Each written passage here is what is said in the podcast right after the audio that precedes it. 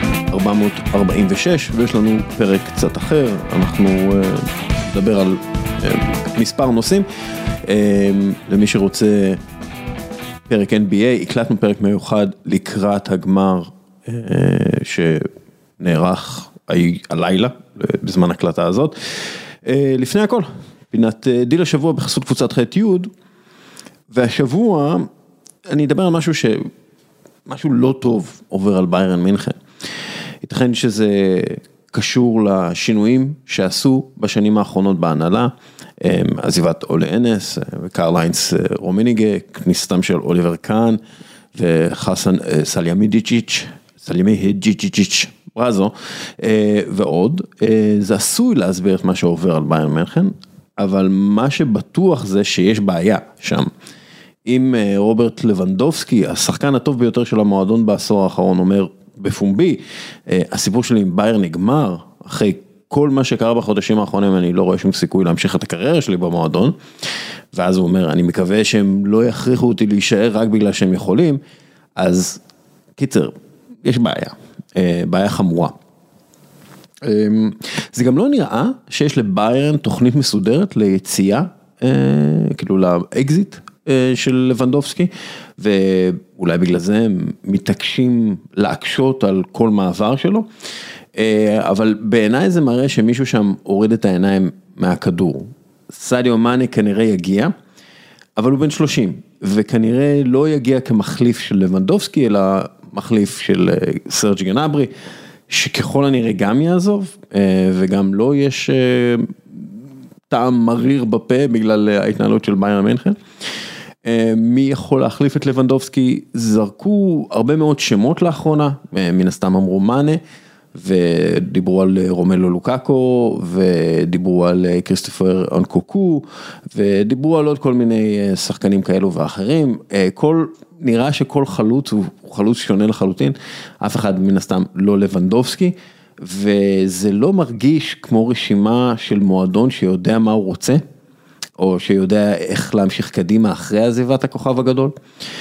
אני יכול להיות די בטוח, ואפשר להיות די בטוחים, שתחת מתיאס זאמר, כמנהל ספורטיבי, ביירן לא הייתה נתפסת כל כך לא מוכנה לעזיבות של כוכבים גדולים כמו לבנדובסקי. עם אולי אנס הם היו מוצאים את המחליף כבר באפריל ומביאים אותו במאי, וזה מרגיש שמשהו שם לא מתפקד כמו שצריך. עכשיו, לביירן מינכן יש סגל חזק, המטרה של ההנהלה הנוכחית היא גם להפוך אותו ליותר לגרמני יותר, ועם עמוד שדרה גרמני, שחקנים כמו מנואל נויר, יוזו הקימיך, לאון גורציקה, תומאס מולר, הם קיבלו הערכות חוזה. ואולי אם יש בעיה בסגל מעבר לעמוד השדרה הזה, קודם כל ההגנה נראית מעט בעייתית, לא נראה לי שיש לביירן בלם שהוא טופ עשר בעולם, עם כל הכבוד לדאיו אופמקאנו ובנג'מין פבר. אף אחד בסגל שם, לא וירג'ל ון דייק, או רובן דיאס, או, או אפילו אנטוניו רודיגר, או דוד אלאבה. יכול להיות שמי שכן שם, אה, ישתפר מאוד, תחת יול, יוליה נגלזמן, אבל זה אימור. אה, בקישור נראה שביירן מינכן בונה על כך שקימיך וגורצקה ישחקו כל משחק, כי, כי טוליסו עזב, וגם מרקו, אה, מרק רוקה יעזוב כנראה, ומרסל סביצר הוא לא עושה את העבודה השחורה שצריך לעשות בקישור, של, בטח בקישור של ביירן, וגם מי שצפוי להגיע לקבוצה, שזה קונרד ליימר, הוא לא באותה איכות של קימיך וגורצקה עדיין, אני לא יודע אם הוא יכול להגיע לשם. הקישור נראה מאוד דליל, ואם אנחנו מסתכלים על, למשל על יובנטוס, הנפילה שלה התחילה בקישור, שהם הביאו כל מיני שחקנים לא מספיק טובים, להחליף את פירלו ואת וידל ואת פוגבה, הם הביאו כל מיני רביו ורמזי ובן תקור כזה, ניסו לגדל לתוך הקישור, זה פשוט לא עבד, כי הם, הם לא טובים מספיק. אז בביירן יש בעיה, כי יש שני קשרים אדירים ומצוינים, ואז יש מעין נפילת איכות מאוד משמעותית. מקדימה לביירן יש הרבה מאוד כלים, אבל חלקם מאוד דומים, כלומר לירוי סאנה וקינגזלי קומן, ג'מל מוסיאלה ותומאס מולר, הם הם, בוא נגיד, אם יגיע סדיו מאנה גם, אז לביירן תהיה התקפה מאוד גמישה ודינמית, אבל אין שם אף שחקן שהוא שחקן של ארבעים שערים בעונה. מן הסתם זה לא קל למצוא שחקן כזה, אבל זה שחקן שבלעדיו ביירן לא הייתה זוכה באליפות העונה בגרמניה, למשל. וזה למרות היתרון הכלכלי העצום שיש לה על פני כל יריבה אחרת. יש בעיה בביירן מינכן, בעיה ניהולית, זה עשוי להרגיש מאוד מוזר, ואפילו סוג של חילול השם להגיד את זה, אבל ככה זה מרגיש. שחקנים עוזבים בלי התמורה הראויה למועדון, כוכבים רוצים למטוש, וכוכבים גדולים לא ממהרים להגיע לקבוצה שנמצאת בליגה שקטנה עליהם, בכמה מידות. ועם הסגל, שבוא נגיד, הסגל כרגע לא נראה כמו אחד מהסגלים הטובים ביותר בליגת האלופות, וזו גם בעיה. יש להם קיץ שלם לתקן את המצב הזה. אני רוצה גם לדבר על מילאן, שהיא נרכשה השבוע על ידי חברת ההשקעות הפרטית Red Bird Capital Partners, וזו חברה שיש להם הרבה מאוד אינטרסים, והזרועות שלהם נמצאות בכל מקום בספורט, ב-אן אף אל ובבייסבול ובליברפול ובטולוז, הם הבעלים של טולוז הצרפתית, יש להם הרבה מאוד אינטרסים בספורט, הם עובדים עם דה רוק, דוויין ג'ונסון, על הליגת פוטבול שלו, והחברה הזאת רכשה את מילאן מידי אליוט מנג'מנט. עכשיו, הם ישימו אחד נקודה שניים מיליארד יורו, כאשר מעט מהמניות יישארו בידי אליוט, והסכום של הרכישה עשוי להגיע לכמעט שני מיליארד יורו, אחד נקודה שמונה, זה תלוי באופציות. אגב, זה הופך את מילאן למועדון השני הכי יקר בכל הזמנים. צ'לסי שנמכרה רשמית כמה ימים לפני, הכי יקרה בכל הזמנים. סתם, אנקדוטה. רד קפיטל הצטרכו לעבוד על הרבה מאוד דברים, אצטדיון חדש, שימור הקבוצה הצעירה, חיזוק הסגל, והכל, אני יכול רק לנחש, בלי הרצון שלהם להשקיע סכומים גדולים מדי מהכיס שלהם. הם חברת השקעות, הם כן ישימו את הכסף בדברים הנכונים, כמו שאליוט מנג'מנט עשו, והם אליוט מנג'מנט שמו את הכסף במלדיני, ש... שיצר צוות מנצח סביבו, אבל בוא, בוא נגיד שאני לא רואה איך רד קפיטל נכנסת, וישר עושים רכישות סטייל פריס סן ז'רמן ומנצ'סטר סיטי, זה ממש לא, זה ממש לא יקרה, כן ירכשו, כן יתאמו, יעשו הכל בצורה הרבה יותר אנליטית ממועדונים שנרכשו זה עתה על ידי אוליגרך או חברה ממשלתית מסעודיה או קטר. ההכנסות של מילאן, אלו הבעיה העיקרית של רד קפיטל. עכשיו, עכשיו, אם אנחנו מסתכלים על זה, ההכנסות של מילאן קרסו בשנים בלי ליגת האלופות, והיה גם קורונה וכו'. הם יעלו, הם יעלו הרבה בזכות ליגת האלופות השנה, וכפי שניתן היה לראות העונה דרך אגב, בשלב הבתים של ליגת האלופות, מילאן מאוד רחוקה מלהציג סגל עמוק, שיכול להצליח גם בליגת האלופות וגם בליגה המקומית. אז... אז, אז ברור להם שאם הם רוצים להישאר בליגת האלופות ולהמשיך להצליח בליגה המקומית, צריך לחזק את הסגל הזה. שוב, עניין ההכנסות יקשו על חיזוק ממש איתן, כלומר, אני, אני לא רואה באמת איך עכשיו רד קפיטל שמה מאה מיליון יורו על רכישת ארבעה שחקנים. אבל בכל מקרה, נקווה שכן. גם אז יש פערי הכנסות גבוהים מאוד בין מילאן לקבוצה המובילה בכדורגל האיטלקי, שזה יובנטוס, שמכניסה בערך פי שניים יותר ממילאן, וחדשות רעות נוספות בעניין הזה מגיעות מהאי הבריטי, קבוצות כמו ווסטהאם ווולפס ולסטר סיטי, הן בעלות שריר פיננסי זהה או אפילו גדול יותר משל מילאן, אם אנחנו מדברים, אם אנחנו מסתכלים על ההכנסות. עכשיו, זה גם מאפשר להן לשאוב כישרונות מכל קבוצה באירופה, כולל ממילן. מילן גם היא קבוצה מפסידה, היא תהיה חייבת לצמצם מפסדים, ולהגדיל את ההכנסות כדי לעמוד בתנאי, בתנועי אוופה, או תנאי הפרפלי החדש, שבעצם אוופה אוסרת לשלם יותר מ-שבעים אחוז מההכנסות לשכר שחקנים. הבעלים החדשים יצטרכו גם להשקיע כסף שלהם, ואני לא בטוח כמה הם יהיו שמחים לעשות את זה, גם בסגל, אבל גם בפרויקט אצטדיון מילן החדש, שקיבל אישור על העיצוב, וכעת עובדים על השגת כל האישורים והמימון, וזה משהו שנפל הרבה מאוד פעמים לאורך השנים, ולכן הם יצטרכו להיות on point על זה. הם רכשו את, ה, את הקבוצה עם, עם, בסכום עצום, למרות שאין את כל האישורים לבניית האצטדיון, ו, וצריך להתניע את זה. ברד בירד לא יעשו שינויים גדולים מדי בהנהלה, כבר החליטו על כל מיני הערכות חוזה למלדיני והצוות שלו, ודברים צפויים להמשיך לעבוד כפי שהם עבדו היטב בשנים האחרונות, כלומר רכישות חכמות של שחקנים צעירים וכו'. עם זאת, ושוב, זה משהו שצריך להדאיג כל אוהד של כל קבוצה באיטליה, ואני חושב שגם באירופה. התשתית של הכדורגל האיטלקי בעייתית, אליוט החליטו למכור, בעיקר בגלל שהם לא ראו איך אפשר להרוויח ממילן לטווח הארוך. הם לא כל כך סומכים על עניין, ענייני הסכמי הטלוויזיה שם, למשל. הם לא כל כך סומכים על העניין הזה של להשיג באמת את כל האישורים, ולבנות אצטדיון שהוא של מילן, שהם יוכלו להרוויח ממנו כסף, כמו שיובנטוס מרוויחה מה, מהאצטדיון שלה. אז יש הרבה מאוד אה, בעיות אובייקטיביות. עכשיו, מילן, למרות היוקרה, והניהול המקצועי המצוין בשנים האחרונות, איננה הקבוצה הכי טובה בעולם. יש אמרו שלמרות האליפות באיטליה, היא לא הקבוצה הכי טובה באיטליה.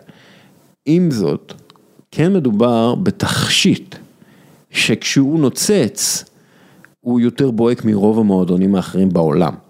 אה, השאלה, השאלה היא, כמה כסף יצטרכו להשקיע בתכשיט הזה, כדי שימשיך לנצנץ, ופה זה כבר שאלה שאני לא יודע את התשובה עליה, אבל זו, זאת השאלה שצריכה להישאל, כי צריך להשקיע כסף בקבוצה הזאת, בלי למכור שחקנים, או בוא נגיד שאם מוכרים, אז צריך להשתמש בכסף הזה כדי להביא שחקנים חדשים. אז זה, זה, זה יהיה מאוד מאתגר, ויהיה מעניין מאוד לראות איך רד בירד, שמבטיחים לפעול כמו אף אס ג'י, שהם הבעלים של ליברפול, תצליח בכדורגל האיטלקי, שאינו, נגיד את זה ככה, טוב כלכלית, כמו הכדורגל האנגלי. אוקיי. הפינה, עד כאן, בחסות קבוצת חטיות שמביאה לכם את טלוויזיית אולד של אל ג'י, אלו הטלוויזיות המתקדמות בעולם, כל פיקסל מואר באופן עצמאי, זו איכות התמונה הטובה בעולם, וזה לפי כל הסקירות המקצועיות וביקורות הגולשים. מי זו קבוצת חטיות? היא יבואנית המותגים המובילים, אל ג'י, אייסנס, סנדיסק, אסקו ועוד. קבוצת חטיות מביאה את שירות מאה אחוז איתך, שירות זוכה פרסים, המאזינים שלנו יכולים לרכוש מוצר ולקבל שישים יום זכות החזרה מלאה ללא אותיות קטנות וגם אחרי שפתחו והשתמשו במוצר. לא סתם, החבר'ה בחטיות זכו בפרס המיל בתחרות היוקרתית של שירות וחוויית הלקוח. אוקיי, עכשיו אנחנו עוברים לשלב הבא של הפרק הזה. בדרך כלל מינקובסקי מגיע לקראת סוף הפרק. היום אנחנו עושים משהו בתחילת הפרק איתו.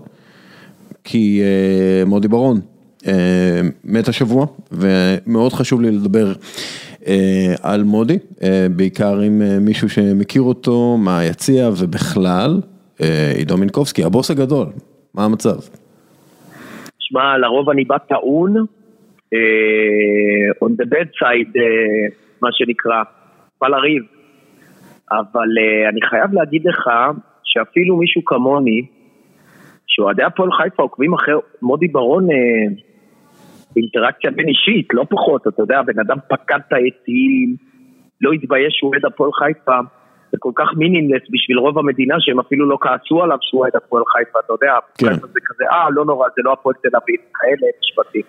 אנחנו שומעים בנאיחר שאנחנו יוצאים מחיפה ומהקריות, אבל אני, אפילו אני, בן אדם מתורגת לקהלו של מודי ברון, זאת אומרת, הקלישאה שתואב את מודי ברון, שמאלן יפה נפש כמוני, נדהם לגלות, שמה שנקרא, מבני ריינה וסכנין, ועד בני יהודה וביתר, מטיבי ועד בן גביר, מדסקל ועד גלית דיסטל הפריטיאן, כל אלה נתנו לא פחות מהומאז' למודי ביום מותו, ואני חושב שהוא מסוג הדמויות שלצערנו, אבל זה גם סוד הקסם שלו, אתה לוקח כמובן מאליו, כי הם פשוט חלק מהנוף.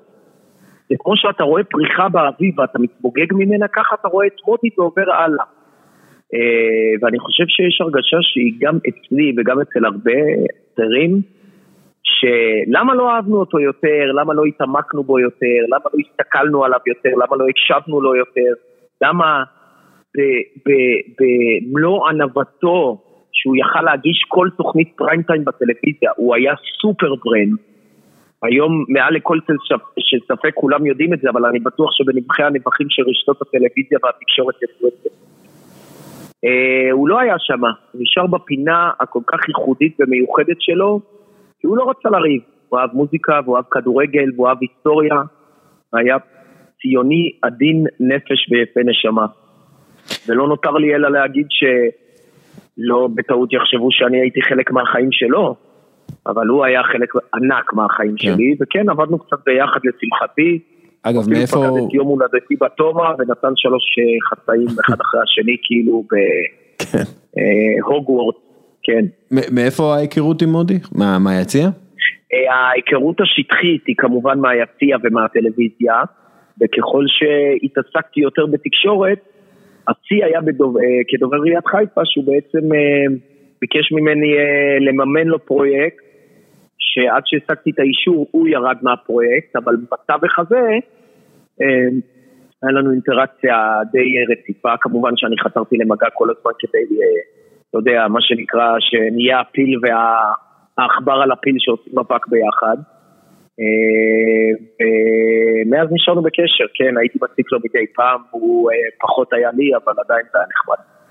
יש משהו שאתה לוקח ממנו, אדגר קרת סיפר משהו מאוד נחמד בפייסבוק, הוא כתב על איך מודי עזר לו כסופר, אבל יש איזה משהו שאתה לוקח ממנו? ממש כך, ממש כך, חלק מהאדיקציה והאיתונציה שלי, שאני מדבר גם באחד על אחד וגם מול אנשים, זה ממש ניסיון פתטי לחכות את מודי ברון, אם תשים לב ותפרוט את זה, אני מדבר שאני מונוטוני, לא שאני אובר דרמטי עצבני ובצס עלי קרבות, אני מדבר באמת באחד על אחד, מי שישמע אותי למשל מדבר עם לקוח פוטנציאלי, כל משחקי המילים, הטונציה, אפילו המשחקי ידיים, אני לא יודע אם אני מנסה לחכות את מודי, אבל שנים ניסיתי. כן. כן, כאילו באופן, ממש כך, זה לא חלופק. כאילו לא מודע. מאוד מודע, פשוט ויתרתי על זה מתישהו. אני חושב שעכשיו יקרו עוני ואני קרצה צרובה שלו, שזה מורדן עינך בשבילי. לפחות בדיבור, שזה הרבה יותר מהחלומות הברודים שלי, אבל עזוב, מודי תחשוב תמיד, שעצם הטייפקאסט שלו, הוא שמאלן תל אביבי טבעוני, או אוהב סויה תלת נטרן, מונולוגים בשתי קולות, אתה יודע, בתיאטרון פרינג' וכל מיני אופביט, צריך להזכיר, פרוגרסיב פאנק בריטי. כן, הוא יליד קריית טבעון, כאילו, אתה יודע, איש מהצפון. כן, זה משלנו, אבל אני מדבר על הטייפקאסט, על המראה המסוים, ה... שמור טובח הפסאודו-בריטי, עם הפאות, עם ה... אה, אתה יודע, ועם השיער הגולש.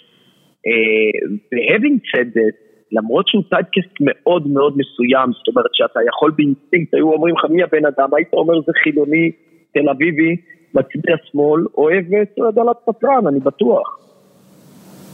בגלל הפשן, הבלתי נגמר שלו לכדורגל, להיסטוריה, לתרבות ולמילים, הוא בחיים לא שידר על תדר, אלא של מאה אחוז לכל האנשים. אני באמת חושב שזה אחד הברנדים הכי underrated בישראל, למרות שהוא היה מאוד מוכר ומוערך.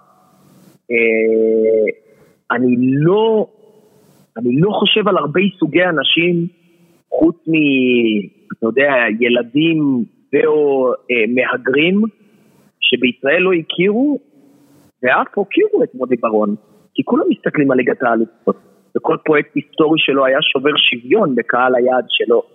ממש, ממש אני אפילו כועס על עצמי שלא חתרתי למגע מולו יותר, ממש הייתי צריך להכריח אותו, לשפוך עליי קצת מהשפע הזה, וכי לי הייתה הזדמנות.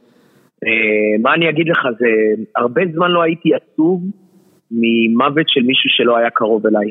ממש עצוב, הייתי מדוכדך. כן, כי הוא סוג... עזוב קלישאות של... לא, עזוב את הקלישאות. הוא היה... הוא מת, זה אנחנו מתים. לא, לא, לא, אבל... זה מה שהוא מת בנו אמיתי. כן, עידו, הוא היה איש, אתה יודע, הוא היה בבית של כולנו. אתה מבין מה אני אומר? עד כדי כך. כן, הוא היה... במקומות ש...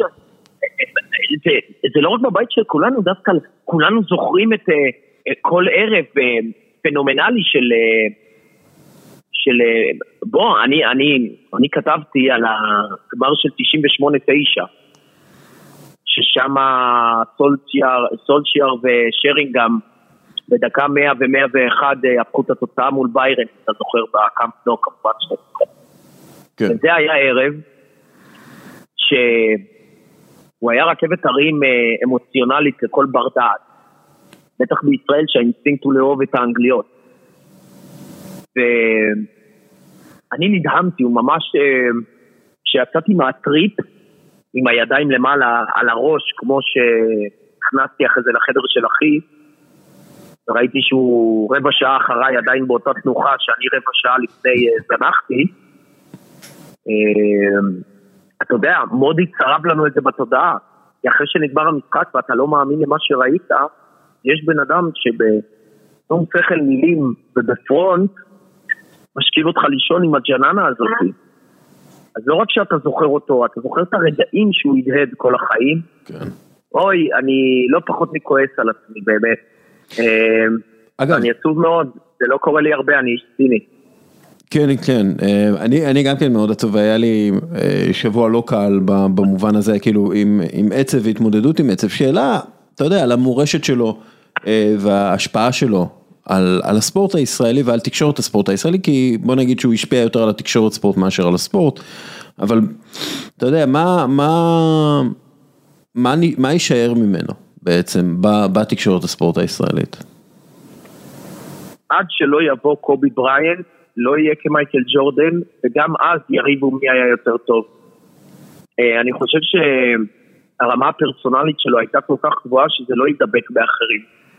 עכשיו, אני לא אומר את זה בטרוניה, אבל מי יכול לעמוד ראש עם התדר הסיפורי מכיל אוהב, שאתה סמוך על שולחנו, אך עדיין אתה רואה תום בעיניו.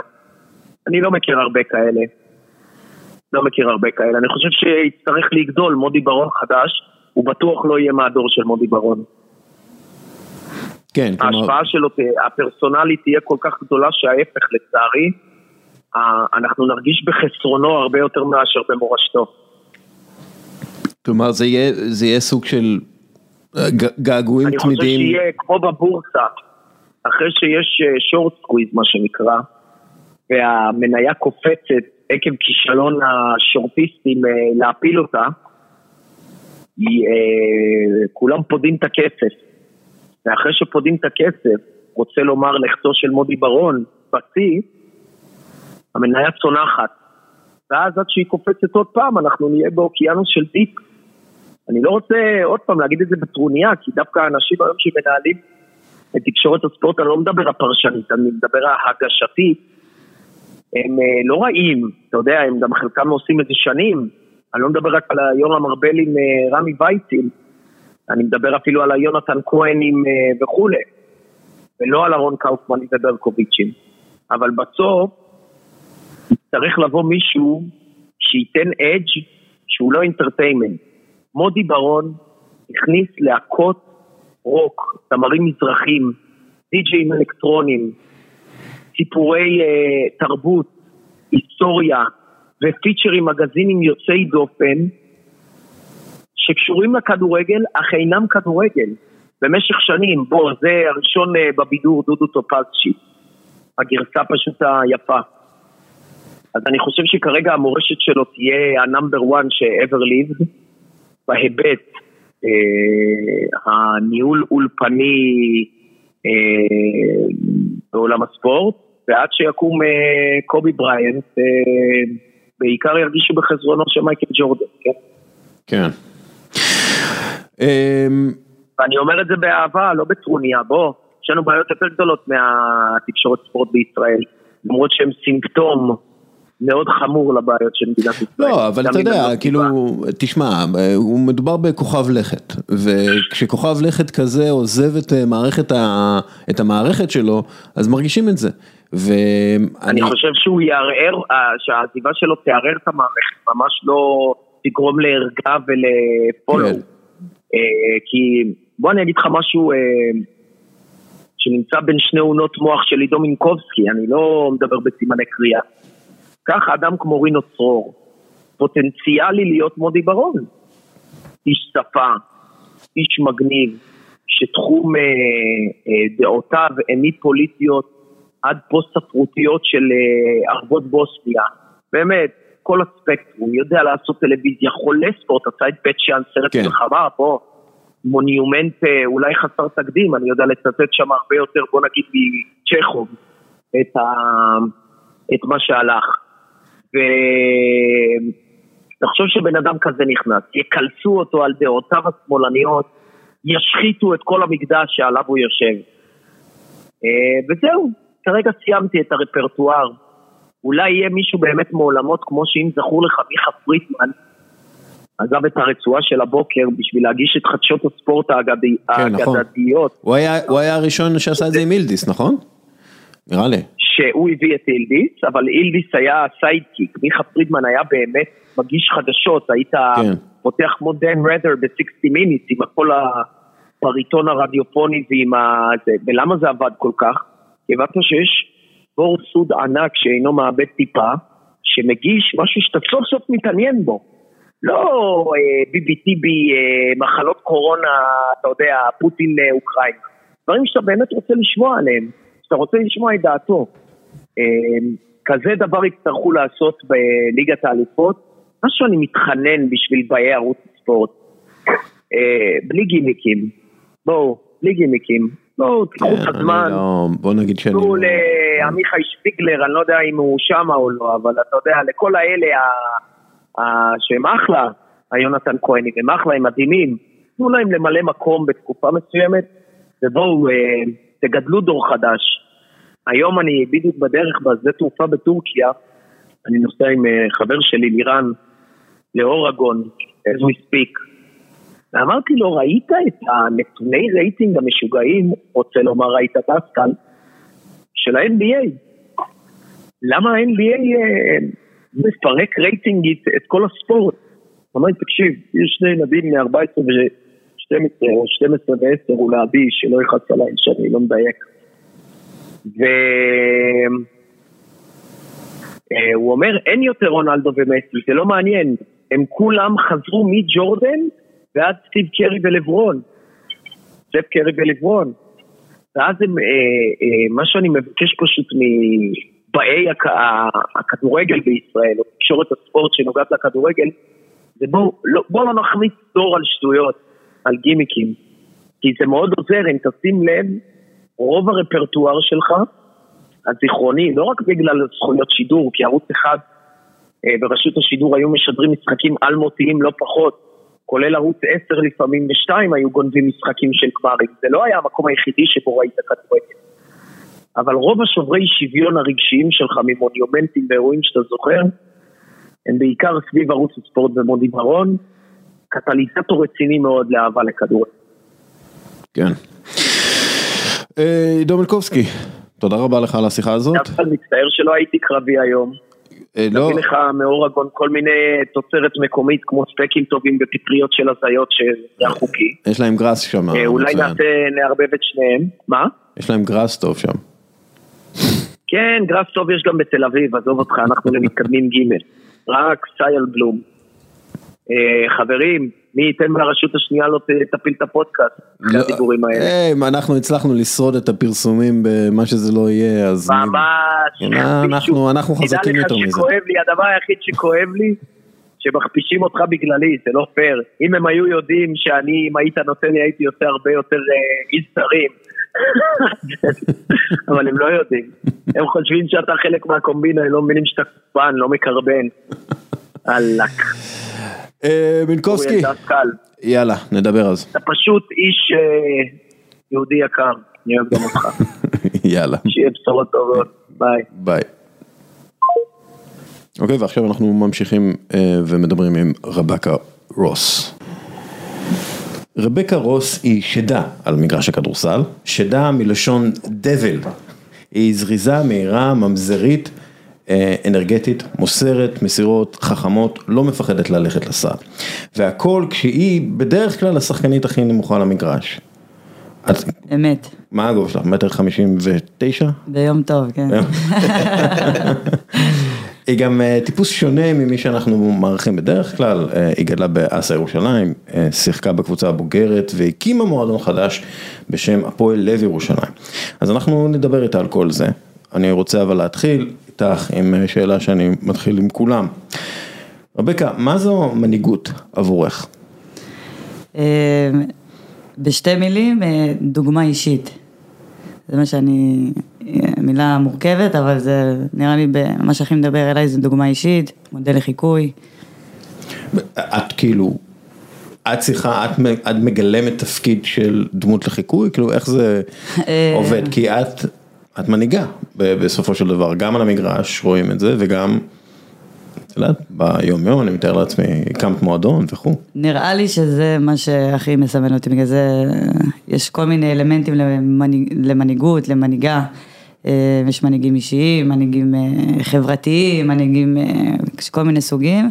אני חושבת שאני, אם אני מסתכלת עשר שנים אחורה, אז מה שעשיתי ומה שאני, מה שמניע אותי, אז זה באמת דוגמה אישית, מודל, להיות מקדימה, פחות להישאר במקום, יותר עשייה ויזמות, נקרא לזה. אני חושבת, את יכולה לקחת אותי לעניין המכני של הקמת מועדון? זה בלתי אפשרי, קשה מאוד, לא ממליצה. אז זהו, איך כאילו, קודם כל תדעת, איך כאילו שחקנית כדורסל מחליטה יום אחד להקים מועדון, כאילו מה ההליך שם, אין יותר מדי כמוך, אבל כאילו את מקימה מועדון, מה את עושה ביום יום, כאילו איך זה עובד? לכל מי שרוצה להקים מועדון, כן, זה... זה, אני לא ממליצה, בדיוק התראיינתי לזה, אמרתי שזה יותר קשה להקים מועדון מלהקים סטארט-אפ במדינה הזאת, יש הרבה בירוקרטיה ופוליטיקה ו... ואין אקזיט. בעייתי מאוד, אין אקזיט, זה ודאות. זה לא ביום אחד, זה משהו שהתבשל אצלי המון שנים, זה לא משהו שלא היה לי חלום כילדה להקים משהו, מועדון כדורסל בישראל, כאילו זה לא, הייתי שחקנית ומגיל מאוד צעיר הייתי מאמנת, שחקתי עשר שנים בליגת העל, נדדתי, הייתי באשדוד, אימנתי את הנערות של אשדוד, שחקתי בחולון, הייתי ליגת העל, ליגה לאומית, גלבוע, גליל, ראשון, ירושלים, הייתי בכל הארץ, וכל פעם שכל פעם שיחקתי ואימנתי בכל המקומות, והרגשתי קודם כל שכאילו אני משקיעה, משקיעה בבנות, ואז זהו, כאילו, כל פעם מחליפה או מעדון, או שמחליפים הנהלה, או שמחליפים מאמנים, או שמחליפים מנכ"ל, לא יודעת, כל הזמן הרגשתי שזה כאילו אני משקיעה, וזה הולך, ועוד פעם מההתחלה, ועוד פעם, כאילו אין איזה המשכיות, ובעיקר הרגשתי שיש כל הזמן תקרת זכוכית, כאילו לא משנה כמה הייתי טובה וכמה הייתי מצליחה, תמיד מישהו מתוך הארגון, לא היה לו נוח שאני כאילו מתחזקת ומתחזקת. כי את כאילו מחוץ לארגון.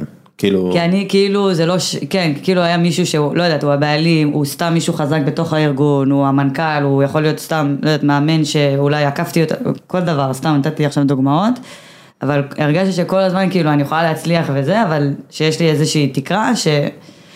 אני לא יכולה להרים את הראש יותר, אחרת אני לא, כאילו, אתה יודע, הרגשתי שמורידים אותי, וזה לא היה לי נוח, ושם התבשלתי עם ה... הקמתי, האמת שהקמתי שני מועדונים בחמש שנים האחרונות, יש עמותה בשם Peace Players, שזו עמותה שדוגלת ב... להשתמש בספורט ככלי לגישור בין אוכלוסיות. חברתי שם לכמה אנשים, הקמנו מועדון מדהים של שחקניות יהודיות וערביות, שזה היה תקרת זכוכית מסוימת גם. הפופולרי עכשיו. כן. היהודי, ערבי, שיתוף פעולה. אבל שם זה נגמר, אי אפשר להגיע עם זה. אז משם הקמתי את הפועל לב ירושלים, חברתי לשתי נשים חזקות ומדהימות, היושבת ראש היא נטה אבוגוב, דוקטור נטה אבוגוב, היא בכלל מגיעה מתחום החינוך, והיא השותפה, היא זאת שבזכותה, בוא נגיד שהצלחתי, אתה יודע, צריך הרבה גב בשביל לעשות דבר כזה, היא גם בהנהלת איגוד הכדורסל, היא הייתה בגלבוע מעיינות לפני זה, ועוד אישה בשם שירה אמסל זקש, היא יש לה... היא יזמת חברתית, משהו מטורף בירושלים, היא הקימה ליגה של שחקניות דתיות, חרדיות, יש לה ליגה של אולפנות, יש לה המון היסטוריה בירושלים וכדורסל, ביחד שלושתנו הקמנו את המועדון הזה, שאנחנו רק בסיום השנה הראשונה, וכבר יש לנו, עלינו לליגה, לליגה הלאומית עכשיו, מטרה גם להמשיך לעלות לליגת העל, שתהיה לירושלים נציגות, אתה יודע, פרק סלנס, מה שנקרא. זה מועדון בנים, בנות? זה רק בנות, רק בנות. רק בנות. יש, יש את הפועל ירושלים לבנים, שזה היה הבעיה כל השנים, שבאמת לא טיפחו ולא... ואגב, ניסינו שזה מה שרצינו, אני לא, לא חיפשנו משהו, אתה יודע, זה, מה שעשינו היה הרבה יותר קשה מאשר, אתה יודע. אבל מהניסיון שלי, איפה שיש בנים חזקים, לא יכול להיות גם בנות חזקים, זה כאילו בלתי אפשרי וגם הפוך, תראה את רמלה ורמת שרון, אין שם בנים חזקים, זה לא, וגם אשדוד, זה לא שם, כאילו מי ששולט שם בעיר זה הבנות, ובבנים זה... מועדון צריך להיות חד מיני? לא יודעת, האמת היא שזה... זה עניין של... זה עניין פשוט של, כאילו אי אפשר לחלק את כל האנרגיות, אי אפשר, אי אפשר לחלק את האנרגיות חמישים חמישים, או שאנחנו שמים את כל האנרגיות בבנים, או ששמים את כל האנרגיות בנשים. התכוונת לצוות הנהלה ולמאמנים, או לכדורסלניות? לא, להכל, כאילו, עיר ש... זה בדרך כלל, זה כספי מועצה. אז כאילו, זה... כספי עירייה, כן. זה כאילו, אבל יש לזה... אפשר לעשות מזה, כאילו זה חבל, כי יש המון משאבים שכבר, סתם, נכנסים כבר לבית ספר, מביאים כבר את הבנים, לא חבל כבר לא להביא את הבנות. אבל אחד מהדברים המטופשים זה זה, הם כאילו אומרים, לא, לא, אנחנו רוצים להצליח, ואנחנו לא נצליח אם אנחנו נשים את כל המשאבים רק אצל הבנים, או את כל, אם אנחנו נחלק את המשאבים בין הבנים לבנות. אנחנו צריכים שכל המשאבים יהיו אצל הבנות או אצל הבנים. אי אפשר לבזבז. זו המחשבה שלהם. זה, שזה מטומטם, אבל רק עכשיו, הנה, בברצלונה, השכילו רק עכשיו להשקיע בבנות, והם כבר מצליחים ב- ל... אגב, בספרד יש גם חוקים מאוד ברורים של אם אתה משקיע בכספי מועדון, כאילו, אז זה חמישים אחוז, חמישים אחוז, או כאילו, אתה צריך שיהיה לך אותו מספר קבוצות, אותם תנאים, יש כאילו חוקים ברורים שם. ב- בספרד. בספרד, נכון, גם אני שמעתי. אבל, אבל אמרת גם בקשר לצוותי אימון וניוד, שגם כאן זה קשה שזה יהיה גם בנים וגם בנות? האמת היא שזה, אני בעד בדיוק גם על זה, דיברתי לאחרונה, נומי קולודני לראשונה, האישה הראשונה, שימנה קבוצה מקצוענית של גברים, וגם זה, אגב, רק כי פיתרו, לא יודעת אם פוטר או התפטר, אני לא, לא זוכרת, עופר אחימי באשדוד, אבל זה גם, זה סיים, היה מכורח הנסיבות, זה לא, לא כי חשבו שהיא טובה. אני אגלה לך סקופ, היא אמורה להגיע מתישהו. אז היא ושירה, כאילו, ושירה שמאמנת נשים, כאילו אין שום סיבה, קודם כל גברים מנהלים את הנשים, למה יש כל כך הרבה מאמנים גברים? שמנהלים את כדורסל נשים, ואין שום אישה שיכול, כאילו זה לא הגיוני, זה לא... למה זה? זה האגו הגברי שלא נותן לאישה להוביל? מה? ארגונים עסקיים יש... זה ברור. רוב המנהלים שלי היו מנהלות. באמת? בטח. אבל בספורט זה באמת תחום מאוד גברי, לצערי, גם תחום האימון, גם תחום הניהול, כל מקום שהייתי בו, רוב האנשים מקבלי החלטות היו גברים, וזה גם סיבה שבמועדון שלנו יש אנשים הם החזקות. בכדורגל, כן?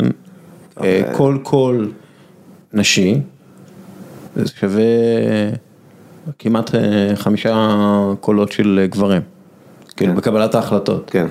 אז כאילו, אם אם כל גברי שווה פי חמש יותר מאשר של אישה, אז מה... כן, אוריאל שהיה בהתחלה, למה זה כזה וג'רס להקים מועדון? אם את יכולה לשתף אותנו, מה זה אומר ביום יום? למה זה כזה מאתגר? למה צריכה... צריך לדבר עם אותי מהעירייה. זה, העיריות בכלל זה דבר מאוד קשה ובעייתי. זה וואג'ה רסמי, הרבה בחינות, גם, אתה יודע, זה לא בא לכולם בטוב, שיום בעיר אחד קם מועדון חדש, כאילו, כל הקלפים היו מסודרים בצורה מסוימת, מערער על הסטטוס קוו. ואתה מתחיל לשנות את כל המשחק, ואנשים פתאום צריכים לחשוב אחרת, לפעול אחרת, אתה יודע, קצת, הרבה פוליטיקה, צריך להקים, זו עמותה שהוקמה לפני כמה שנים, שכבר הרגשתי שאני צריכה... אני אצטרך, ידעתי שאני אצטרך מתישהו לצאת לבד, זו עמותה שהוקמה לפני זה ארבע שנים, ובשנה האחרונה, אתה יודע, הפעלנו אותה לגמרי, אתה יודע, זה איגוד הכדורסל, עיריות, טוטו, ספונסרים, לדאוג לבנות, בתי ספר, מדים, מסעות, זה כאילו עולם שלם, יש לנו, בית ספר לכדורסל יש איזה שש מאות שחקניות, באיזה עשרים בתי ספר מפוזרים בכל העיר, זה צריך... שש מאות שחקניות. וואו, זה יפה, זה יפה מאוד. אבל זה לא בשנה אחת, זה אחרי הרבה שנים שלו, כולם חושבים שבשנה אחת הקמנו, לא, זה אני ושירה בשטח כבר המון המון המון שנים. כמה מועדונים של בנות, שיש בנות שזה גם כן במספרים כאלה?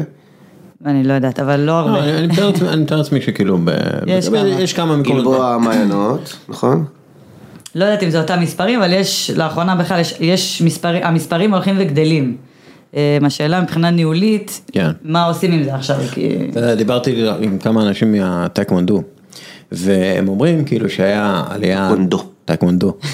היה עלייה גדולה מאוד של ילדים, ובעיקר ילדות, שרוצות לעשות את זה בגלל אבישג. ופשוט...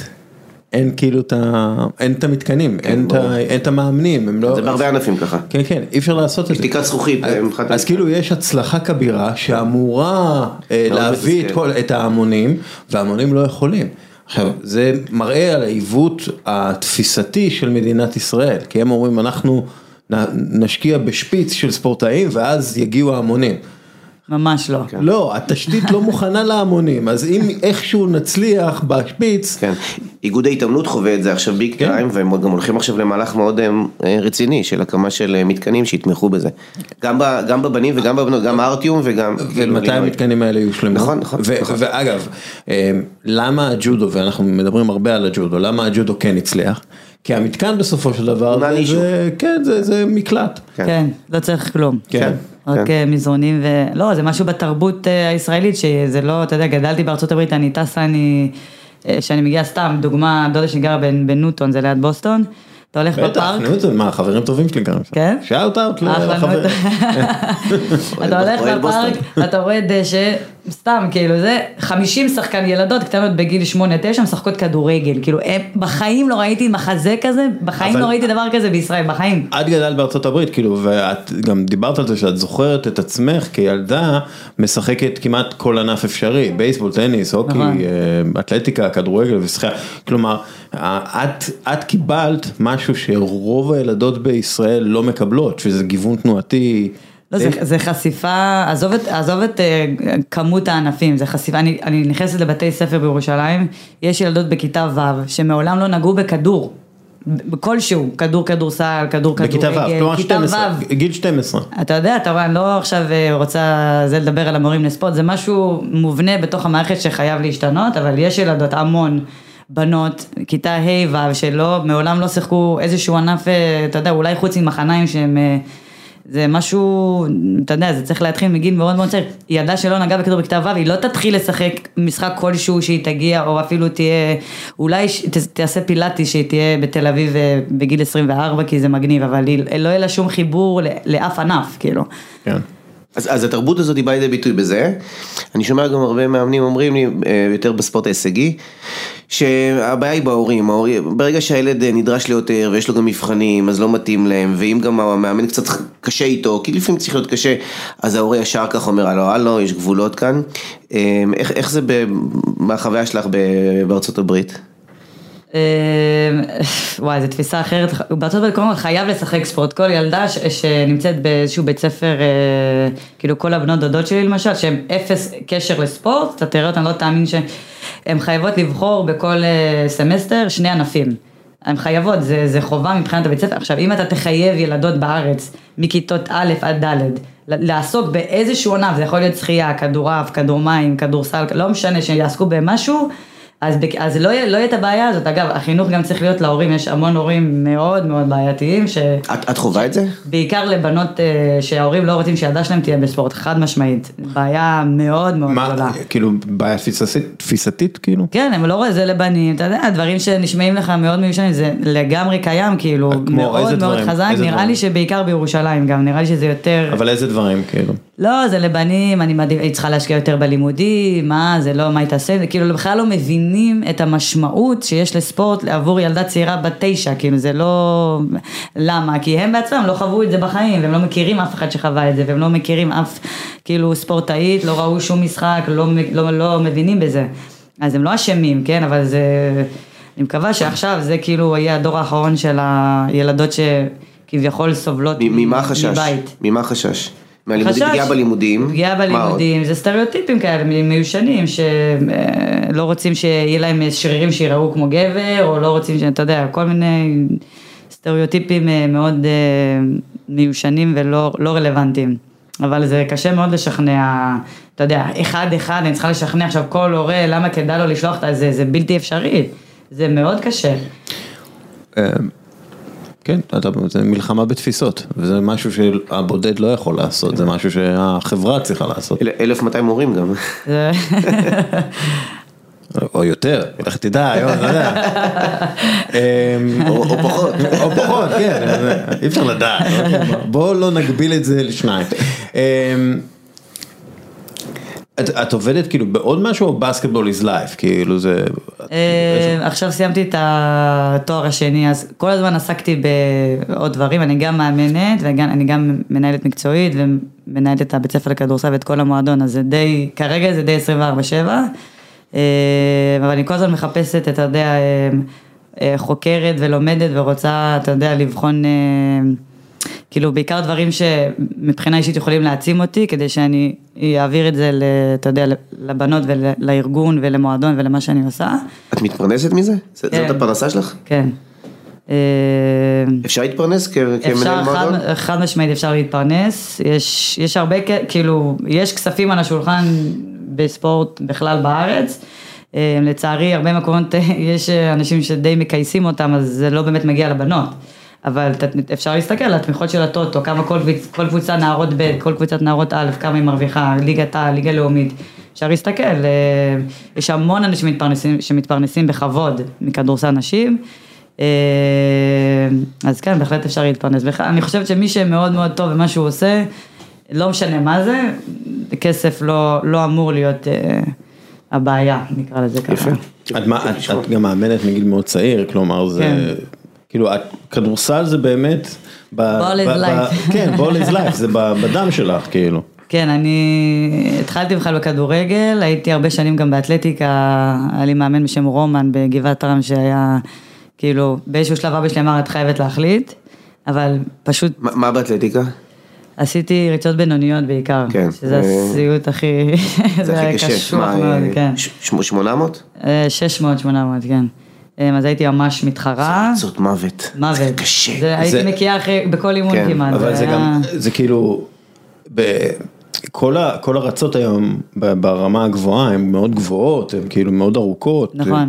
כל צעד שלהם. הייתי צריכה להתאמץ כפליים תמיד, הייתי צריכה לשים... כאילו, זה מפתיע, כאילו דווקא כדורסל יתאים לך יותר, בגלל שבכדורסל יש את הכיסים האלה של ה... שאפשר לחיות בהם. עכשיו אתה חושב את זה, אבל לא היו הרבה מאמנים שכאילו בנבחרות, קדטיות, נערות, עתודה, רק בעתודה כאילו נכנסתי לסגל, כאילו לנבחרת הסופית, לא הרבה האמינו בי שאתה יודע, ראו ישר קטנה לזה, אני לא הקלאסי שאתה יודע, המזריקה היפה או אתה יודע, ב... אני, אני כאילו הרבה דברים אחרים. אז נגיד למה לא כדורגל עם הנתונים שלך? זה שאלה טובה, אני חושב, לא היה לי כדורגל בישראל, לא נראה לי שהיה קבוצה ברדאר של שישים קילומטר איפה שגרתי, כאילו גדלתי בגבעת זה, לא היה, אבל מאוד אהבתי כדורגל ושיחקתי בחול המון, נראה לי שפשוט בגלל שלא היה לי גישה לזה באופן ישיר, ואתה יודע, הייתי צריכה איזשהו ספורט, ובמיידי התחלתי עם מנים מגבעת זאב, אבל משהו בספורט הקבוצתי תמיד, הייתי גם משחייה הרבה שנים, אבל משהו בספורט הקבוצתי, משהו בדינמיקה הזאת הקבוצתית, זה מה שמשך אותי תמיד, כאילו, זה... ואגב, מעניין אותי כאילו, גם ריצות ארוכות, או לטווח הבינוני, זה הרבה זמן לבד, אתה על המסלול. סיוט, זה... זה כאילו, אם את, יש לך הפרעת קשב וריכוז כזה, או משהו? כולם חושבים שכן, אבל לא. אבל כאילו, הרבה, הרבה כאלה...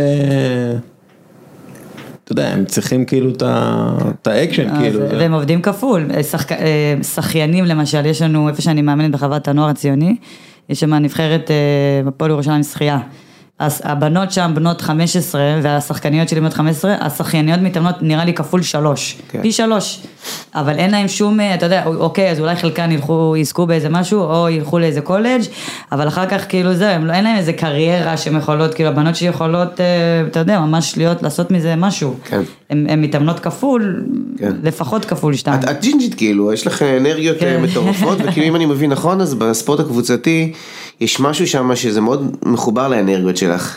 זה לא רק את עם הריצת שמונה מאות, אלא יש את האנרגיה, יש את הדינמיקה בתוך הקבוצה, נכון? זה, זה כאילו מדליק אותך בקבוצתי? מגיל צעיר זה משך אותי מאוד, אבל כן, אני מאוד... כאילו, קוראים לזה חיית משחק נגיד, uh-huh. גם שאני מאמנת אגב, אני מאוד uh, בתוך המשחק, uh, ניזונה, אתה יודע, מהאנרגיות, מה... מהווי, אתה יודע, זה מדליק, כאילו משחק שאין בו עניין, אני כאילו לא, לא בא לי להופיע, משחקים שהם מאני טיים, והם כללים אותי, ושם אני כאילו פורחת. כן, uh, ו- ואת גם מאמנת שחקנית, עדיין? אז השנה הזאת שיחקנו בארצית, הייתי שחקנית, הייתי מאמנת, סלש שחקנית, אבל לא באמת שיחקתי רוב השנה, רק בסדרת גמר באמת שיחקתי, כביכול ירדתי לליגה הארצית, מה שזה כאילו הזוי, אני עדיין כאילו, אני יכולה לשחק בליגת העל אם אני רוצה, אבל זה היה לטובת המועדון, אז עכשיו שהיינו לליגה לאומית, סקופ קטן, יש מצב שאני אשחק שנה הבאה בליגה לאומית אצלנו בירושלים, כדי שנעלה לליגה קטן. זה אפשרי להיות גם מאמנת, גם שחקנית? לא, לא בליגה לאומית, כאילו, האמת שלפני שלוש שנים בגליל, שיחקתי שם. השנייה, את בעלים שחקן, כאילו זה... אני עושה, אני אול הרעד, לא...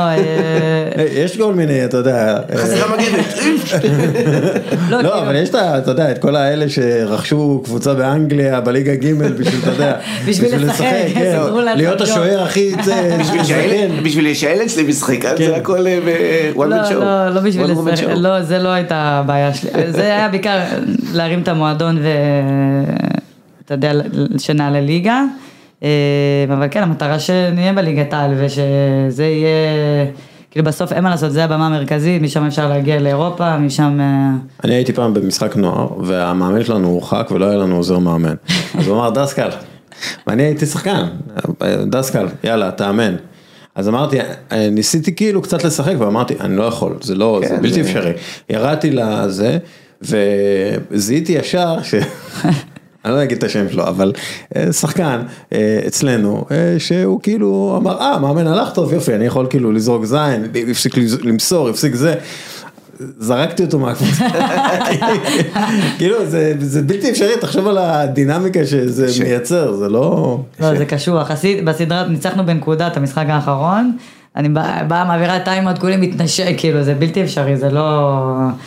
זה קשה, אבל זה היה, היה שווה, שיחקתי עם שחקניות שגידלתי בשנה הזאת, כאילו. זה, זה, זה היה... זה גם משהו שלא... עכשיו אומרים, מה, רגע, שחקנית, מה, אז אני אומרת, אני, אני, כאילו, אין לי הגדרות, אני לא, כאילו, לא מנסה לחכות אף אחד, ולא, כאילו, מה שצריך, אני עושה. אני, אני הרד אורבך וביל רסל של לב ירושלים. אתה יודע, בהתחלה אמרת, שעל השאלה מה זה מנהיגות, שזה דוגמה אישית. אז ישר עבר לי בראש, מה זה דוגמה אישית? בטח את כל הזמן עסוקה באיך אני, מה אני צריכה לעשות, כי מסתכלים עליי וזה, מצד שני, יש בך משהו מאוד כזה חופשי, משוחרר, אז איך זה חי לו ביחד? שקודם כל אני מודעת לזה שאני, אתה יודע, נראה לי שבכללי מנהיג צריך להיות מודע לזה שהוא יעשה טעויות, אבל מה עושים ואיך מתנהלים בתוך, אתה יודע, הטווח הזה של הטעות נקרא לזה, אז אני, כאילו, אם אני כל הזמן אחשב איך אני אראה, מה אני אגיד, כל הזמן להיות פוליטיקלי, כל הזמן זה, זה לא, זה לא, זה לא יהיה אני, ואיזה מין דוגמה זה לא להיות אתה, כאילו, זה לא, מי שמכיר אותי הוא גם יכול לשחק משחק, זה לא... להיות דוגמה אישית בלהיות אני. כן. יפה, ואז את מחברת את הדברים ביחד. אבל כן, לא, ברור שאתה יודע, עושים טעויות, ואתה יודע, אנשים, זה לא, אין כל מפקד, או כל מנהיג, או כל פוליטיקאי, כאילו, כולנו טועים. מי שמנסה לנופ... כאילו צריך לקחת אחריות, כן. חלק מהתכונות, כן. צריך לדעת להתנצל, צריך לדעת זה, בסדר. יפה, עוד משהו, כי אנחנו נעבור עוד נושאים, למה שאמרת לפני כן, להקים מועדון. טיפ שלך, נגיד אנשים מקשיבים לנו, וגם להם בא להקים מועדון. טיפ אחד שממש ממש יעזור להם. תכיר את מוטי. הוא קודם כל צודק, קשרים מאוד מאוד עוזרים, אבל זה חייב להיות עם האנשים הנכונים, זה לאו דווקא צריך להיות חבר ותיק, אלא אנשים הנכונים, כאילו, זה יכול להיות מישהו ש... אבל זה נכון בכל דבר, לא? אבל זה פה זה חשוב, כי אתה נכנס פה למשהו מאוד מסורבל ומורכב, ולא נודע כזה, זה לא משהו... זה לא לכל אחד, ולהיות מוכן לקבל בלטמים כל הזמן. יש איזה משפט שניב רוצה הסבר אליו. אני חושב שאני הבנתי, אבל ניב רוצה אותו. מכתבה אחרת. זה משפט חזק. כן, אני חושבת שהסיבה היחידה שנתתי לבנות הערביות לעלות בחמישייה, היא שהיה לי יותר חשוב לנצח מאשר לשנוא ערבים. ומה זה? יש לי היסטוריה רצינית עם המגזר, נקרא לזה. אמרתי לך לפני זה, גדלתי בגבעת זאב, אני דתל"שית. אגב, סחטן על הפתיחות, זה משפט לא פשוט. קודם כל אמרתי אותו לפני איזה חמש שנים, לא הייתי כל כך מודעת לה. לפני חמש שנים שלא היה בעיות עם ה... לא. רוצה שנקרא לך איזה דוקטור לשלום? אתם הבדיחות פרטיות לא עובדות בפודקאסט, כן.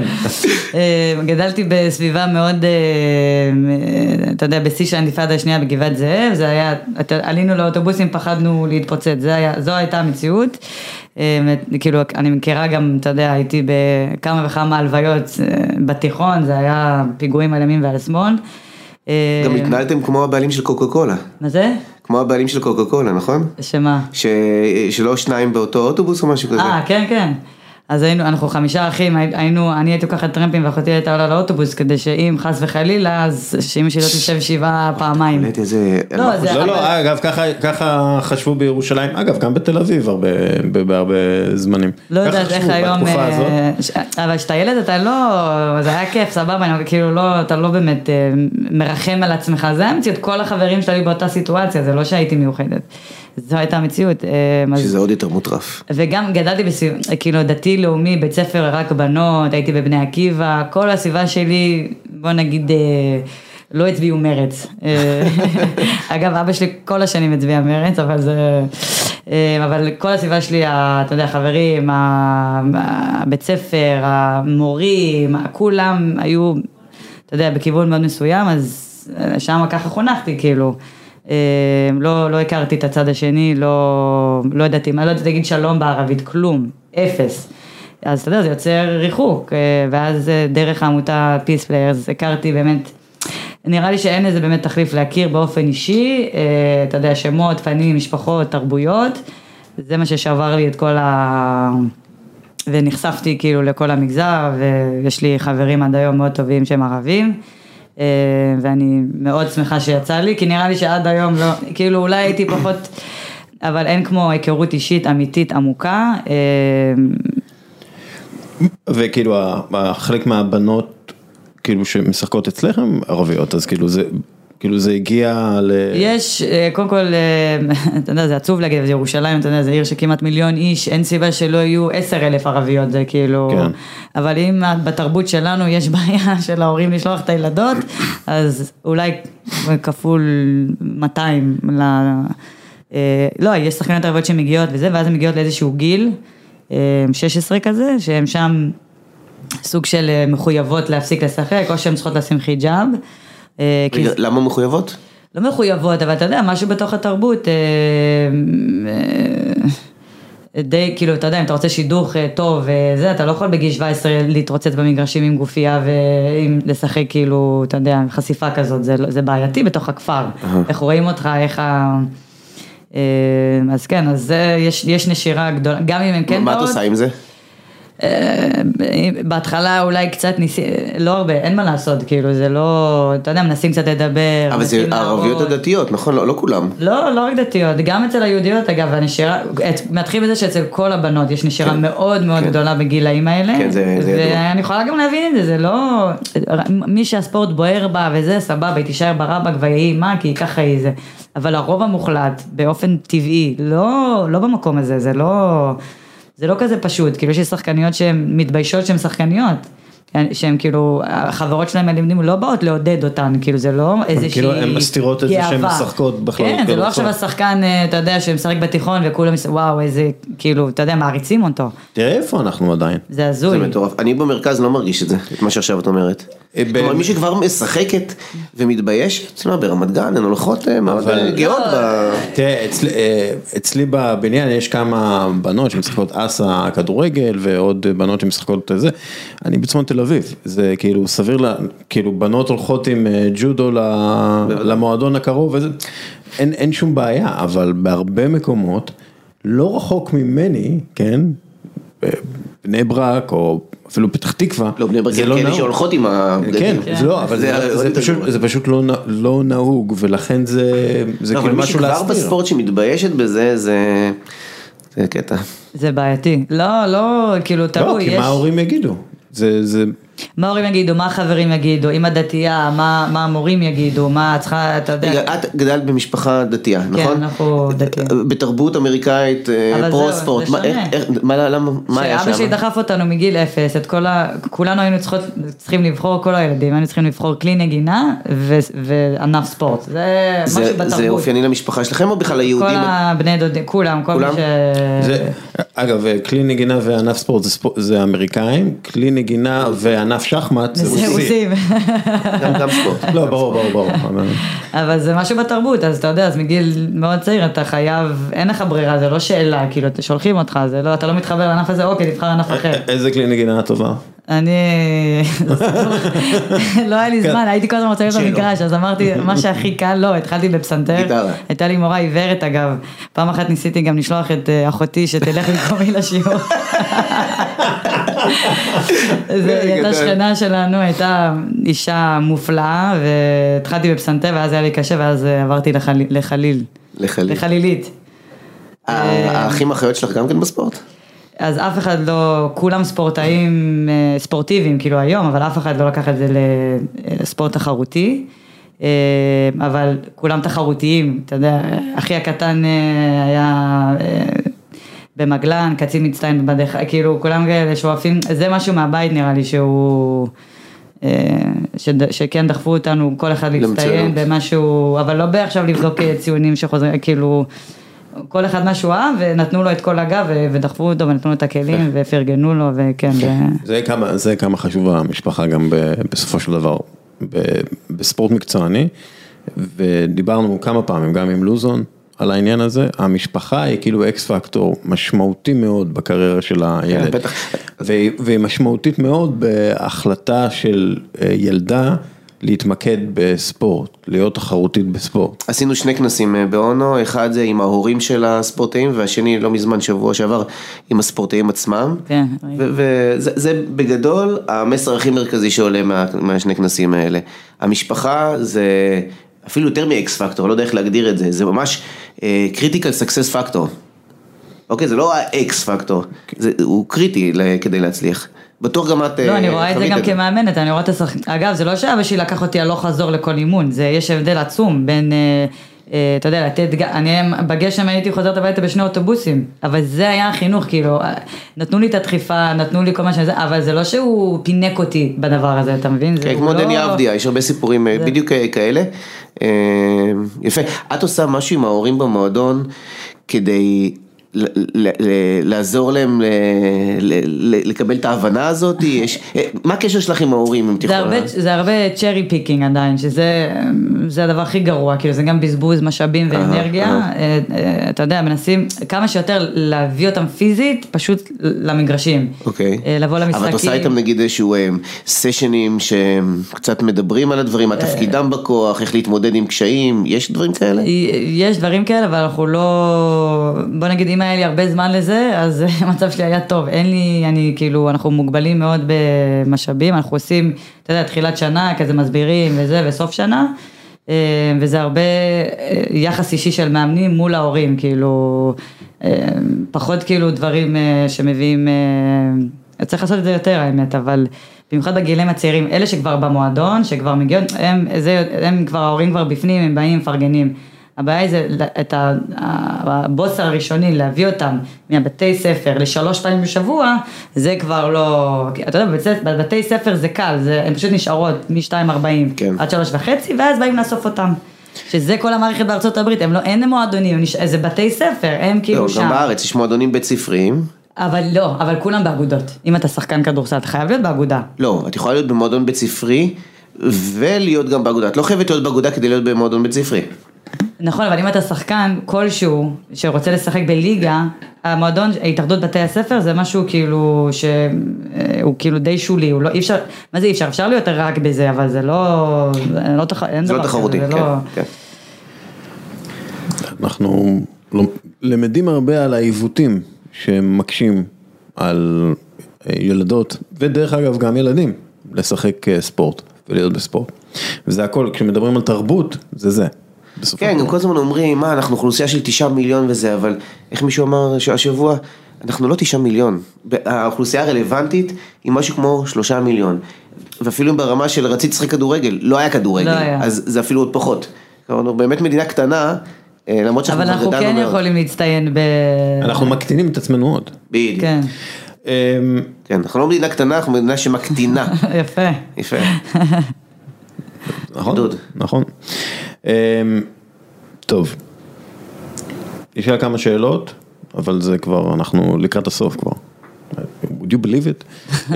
אז כאילו תשובות יחסית מהירות. מקור המוטיבציה שלך? אבי ואימי. אבא שלי הוא... מקור המוטיבציה שלי... שאיפה למצוינות, אני אגיד. לא, אבל אוקיי, סבבה. מישהו, אתה רוצה בן אדם? לא, לא, לא. כאילו, מה זה שאיפה למצוינות? למה?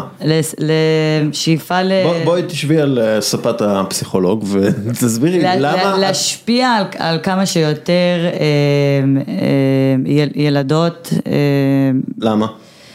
כי אני חושבת שהכלים שהספורט יכול לתת להן, זה יהפוך אותן ואת החברה למקום... אוקיי, אז זה מקום כאילו לאומי, זה מקום כאילו איך... לא, יותר חברתי. אוקיי. מקום יותר חברתי, אישי, ספורטיבי, כאילו, אבל... למה זה חשוב לך? לא יודעת, אבל זה ממש בוער בי, כאילו... לא, אין לי, כאילו, אמרתי לך, כדורסל זה החיים שלי, אז... כאילו זה מגיע... קיבלתי כל כך הרבה, אני חושבת שאני כן יכולה להעניק ולתת. אז כאילו, זה מגיע, מה שנקרא, from the love of the game, זה כאילו מגיע מהתשוקה למשחק. אבל המשחק הוא כלי להגיע לזה, אבל כן, דרך... כאילו, את רואה את הפוטנציאל, ואת רואה כמה הוא לא ממומש, ואת רוצה לעשות מזה יותר. כן. איך בוחרים אנשים לעבוד איתם? זו שאלה מצוינת, מאוד קשה, אתה יודע, לקרוא נייר ניסיון של בן אדם, גם אם הוא עשה בדיוק מה שאתה רוצה, אני הולכת תמיד על אופי וחיבור, ומלראות כאילו בלייב, נגיד לי סתם אם זה מאמן, אז ללכת לראות אותו בלייב, לא מעניין אותי לראיין אותו, מעניין אותי לראות איך הוא בפועל, או איך היא בפועל, לראות אותה איך עם ילדים, לשאול את ההורים, זה... האופי הכי חשוב, הרבה יותר מהיכולות הטכניות או מיומנויות כאלה ואחרות. יש לך, רק סליחה, סליחה, יש כאילו לך דברים שאת לא מוכנה להתפשר עליהם? כן, התחושה הזאת ש... שמים לי את התקרה הזאת, זה מה ש... כאילו עכשיו אני אומרת את זה בדיעבד, בזמנו לא ידעתי להגיד את זה, עכשיו אני יכולה להגיד שזה הדבר שאני לא יכולה לחיות, לא יכולה לקום הבוקר ללכת לעבודה ולדעת שיש לי תקרה, ושאני לא יכולה לעשות אחד, שתיים, שלוש, כי... יכולה לתת דוגמה? למה? בלי להיכנס לשמות, דוגמה ש... דוגמה שהרבה מאוד אנשים בתוך הספורט נמצאים במשרות מסוימות, שזה מאוד מאוד נוח, כאילו אף אחד לא, אף אחד לא יכול להזיז או להגיד, כאילו נוח להם שיש להם איקס קבוצות, נוח להם שהם בליגה אחת, שתיים, שלוש, ככה הם מתנהלים, אין להם שום רצון או שאיפה לקחת ילדות ולהעיף אותם למעלה, ולכן זה מה שיש וזה מה שאת רוצה, ואגב, יכולתי להישאר בהמון משרות מאוד מאוד נוח, כאילו, יכולתי ללכת לעבודה, לאמן ולחזור הביתה, זה היה מאוד נוח, מאוד קל, אבל התקרה הזאת היא מציקה לי, ואני לא יכולה להתפשר על, על התחושה הזאת. זה... זה, זה, אבל זה לא רק תחושה, זה כאילו דברים שאת, כאילו, שקורים, נכון? כן, אבל זה, בזמנו לא, רק עכשיו אני יכולה להגיד שאחרי שעברתי כמה מקומות, אני יכולה להגיד שזה בסוף מה שדחק אותי ל- לעשות את ה... להקים מועדון, כאילו. אתה יודע, עם האנשים שאני, זה בלי תקרות זכוכית, אבל באותו, נהניתי מאוד ממה שעשיתי, זה לא שסבלתי, אבל כל פעם הרגעתי לאיזושהי נקודה, ו... טוב, אפשר להבין, אמרת לפני כן, יש לך דרייב עצום, וזו תחושה שמקצצים לך כנפיים, אז, אז בטח שאת בועטת, כאילו, זה ברור. אם, אם קצים כנפיים, נשארים הרגליים כדי ליוות. אגב, אידיאלית, איך את חושבת שמה תפקיד המדינה פה? אה, זה, יש לה תפקיד עצום, בגלל זה גם הלכתי ללמוד, סתם, זה, השינוי צריך לעשות משני מקומות, נקרא לזה, מהשטח, שאתה יודע, צריך מלמטה, אנשים טובים, מאמנים שיקימו מועדונים, שאתה יודע, יביאו את הילדים מהבית, אבל זה חייב להיות ממדיניות שילוב של משרד התרבות והספורט, התאחדות בתי הספר, אתה יודע, להיכנס ולהרחיב, זה לא רק כמו שאתה אומר, אמרת לפני זה שהם משקיעים בטופ, להביא את הביג קראונס, אבל אין מקום, אין, אין משאבים לזה, אז צריך גם משאבים וגם מלמעלה וגם מלמעלה, זה מדיניות. אתה יודע, זה אמור להיות בכלל הפוך, איגוד הכדורסל צריך לבוא ולהגיד, וואו, יש איזה רבקה אחת שרוצה להקים מועדון כדורסל לבנות, איזה כיף, בוא נראה איך אנחנו יכולים רק לסייע לה. היא צוחקת. אנחנו סוג החממה של הרבקות האלה, כן, זה כאילו... איזה יופי, אין לנו הרבה כאלה, בוא נתמוך בה, בוא נעזור לה.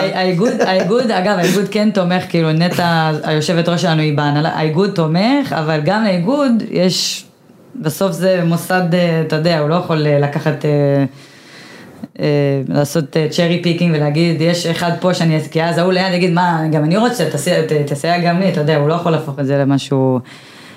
כן, וזה גם לא רק איגוד, זה גם מחלקת הספורט צריכה להגיד את זה, למרות שבירושלים יש פעולות יפות שעושים בכדורסל נשים, אני חייב להגיד. כן, יש גם כדורגל אגב נשים, יש בכלל, יש איזושהי התרוממות של, של, אתה יודע, בשנים האחרונות של, אם זה הפועל קטמון כדורגל נשים. כן, שזה, אגב, שזה שוב יוזמות מקומיות. כלומר, זה גם של העירייה, גם של העירייה. אני יודע, תראה, איציק, איציק, איציק קורנפיין, שהוא היה שם אחראי על הספורט, עכשיו עזב, סקופ דרך אגב הוא אמור להגיע מתישהו גם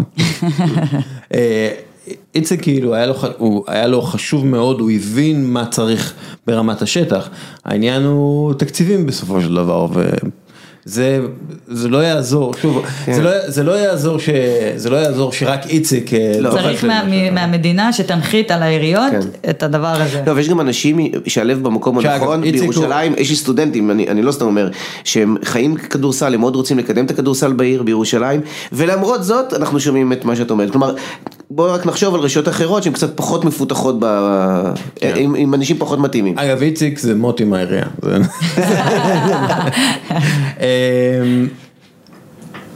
מורשת אישית, כמה היא חשובה לך? מורשת זו מילה גדולה, לא יודעת, כאילו חשוב לי שהאנשים, לפחות שאני עובדת איתם והמקומות יזכרו, יזכרו אותי לטובת, כל אחד רוצה שיזכרו אותו לטובה נראה לי, אבל זה לא משהו שאני... לפני שהתחלנו להקליט דיברנו על מורשת אישית, כאילו על השם. אם אכפת לך לשתף את המאזינים. השם משפחה. השם משפחה. לא, כי זה מלמד משהו. כן, זה קטע. קודם כל אני חושבת שכאילו בכלל להחליף שם משפחה זה כאילו כל החיים קראו לי רבקה רוס, זה כאילו מוזר לי להבין שזה כאילו בן אדם אחר פתאום. זה מוזר, כן, זה מוזר כי אבא שלך הוא עם שם משפחה אחר. נכון, אבא שלי קוראים לו, אגב השם המלא שלו זה תיאודור ויינברגר. וואי וואי. שזה פה לא תופס, זה... אז קוראים לו טדי ויינברגר, אנחנו חמישה אחים, כל הבנים הם ויינברגר והבנות הם רוס.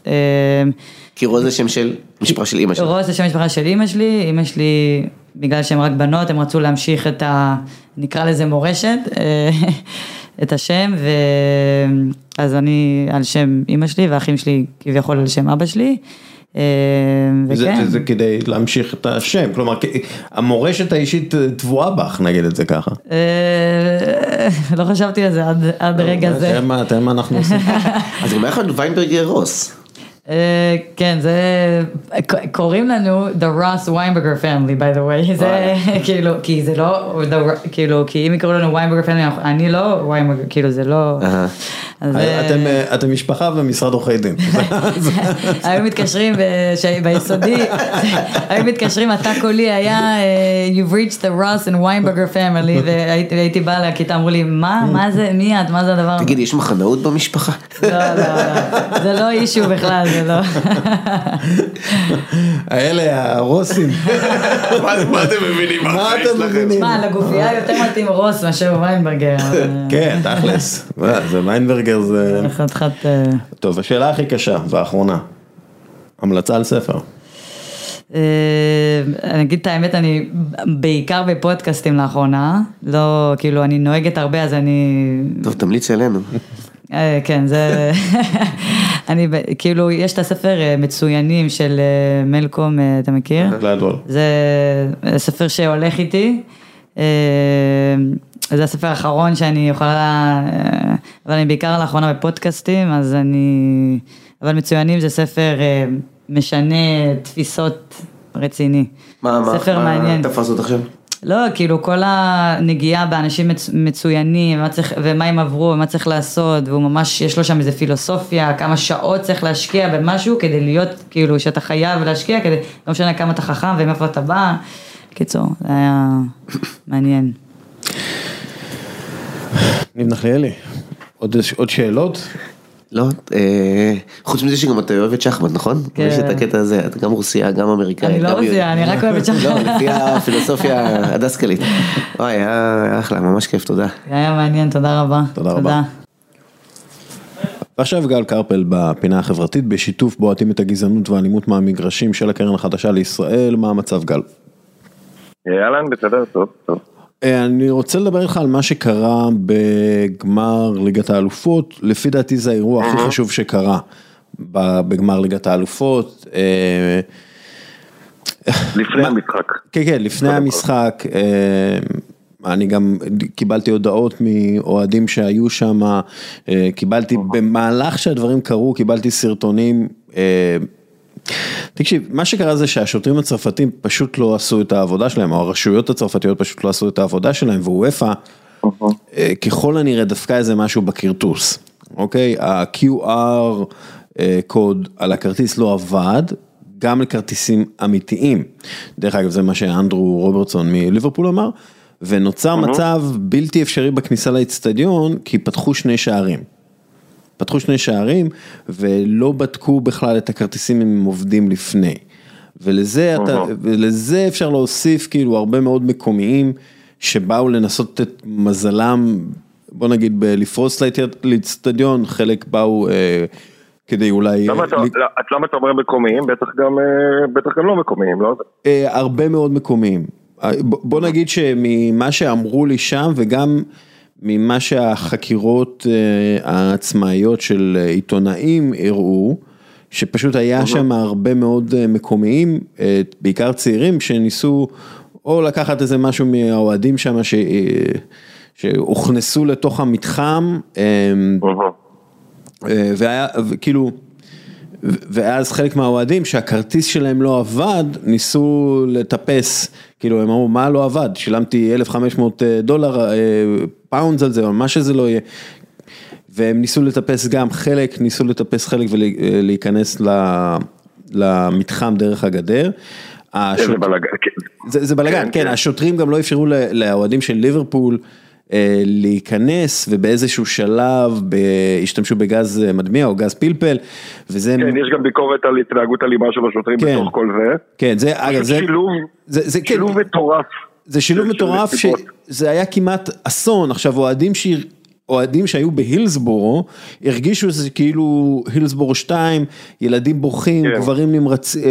גברים נמחצו שם, שוב, וזה כולם שילמו yeah. הרבה מאוד כסף, ולא דאגו להם מספיק, ועוד אחר כך האשימו yeah. אותם, שהם הגיעו עם כרטיסים מזויפים, וניסו לפרוץ פנימה, והתעכבו ולא הגיעו בזמן, מלא שקרים, כלומר, עוד פעם סיפרו עליהם שקרים, כמו בהילסבורו, כן, אתה יודע, אנחנו מכירים את זה מהארץ כל כך טוב, יש איזו קבוצה גדולה של אנשים, וזה באמת, אני חושב שכל אחד יכול להזדהות עם זה, מתישהו, קבוצה גדולה של אנשים שיש כמה שעושים משהו, ומיד אומרים, אה, זה בגלל שהם עושים ככה וככה, אז אוקיי, אז מגיעים כמות אדירה של אוהדים, ויכול להיות שיש כמה מקומיים, ועוד פחות מזה אוהדים אנגלים, שמנסים לברוח ולהתחמק פנימה, ולנצל את הבלגן, כי הם רוצים לראות משחק, מיד הופכים את זה לאשמתם. כן. אנחנו מכירים את זה היטב, וזה דומה מאוד לשיחות שלנו על, על, על, על הענישה קולקטיבית ומה שקורה. על הענישה קולקטיבית ומה שקורה בכדורגל הישראלי, איפה זה מוצדק ואיפה זה לא מוצדק להגיד על, אז אף פעם לא מוצדק להגיד על כל הקבוצה, אתם לא בסדר. אבל כאשר הם אלה שסבלו, ובעצם מי שלא בסדר, ואלה שעשו את הטעות ב-קיו אר, קודם כל זה זה. קודם כל זה זה. כן. זה טעויות שהן כל כך פטליות. פשוט מה שאתה מספר, זה בלתי נתפס לחלוטין. כן, כאילו האוהדים, גם האוהדים, וגם אלו שדיברתי איתם, וגם אלו שהעידו, אמרו שהתחושה הייתה כאילו הם מתייחסים אליהם כאל בקר, כאל...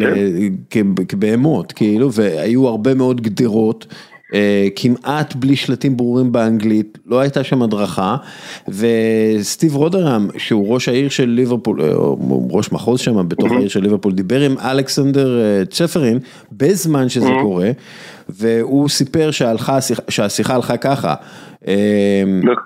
כאילו, הוא אמר לצ'פרין, תשיב, יש בעיות בחוץ, והוא אמר, נראה היה שהוא לגמרי לא יודע מה קורה בחוץ, זה ראש העיר אומר על צפרים, הוא אמר לי, היו לנו רק שלושה חודשים לארגן את זה, הרגנו את עצמנו כדי לארגן את המשחק, אז אני עניתי, וזה אומר ראש העיר, אני יותר מודאג שאנשים לא נהרגים עכשיו בחוץ, ואז צפרין אמר, לא, אני חושב שאתה מתנהג בחוסר כבוד אליי.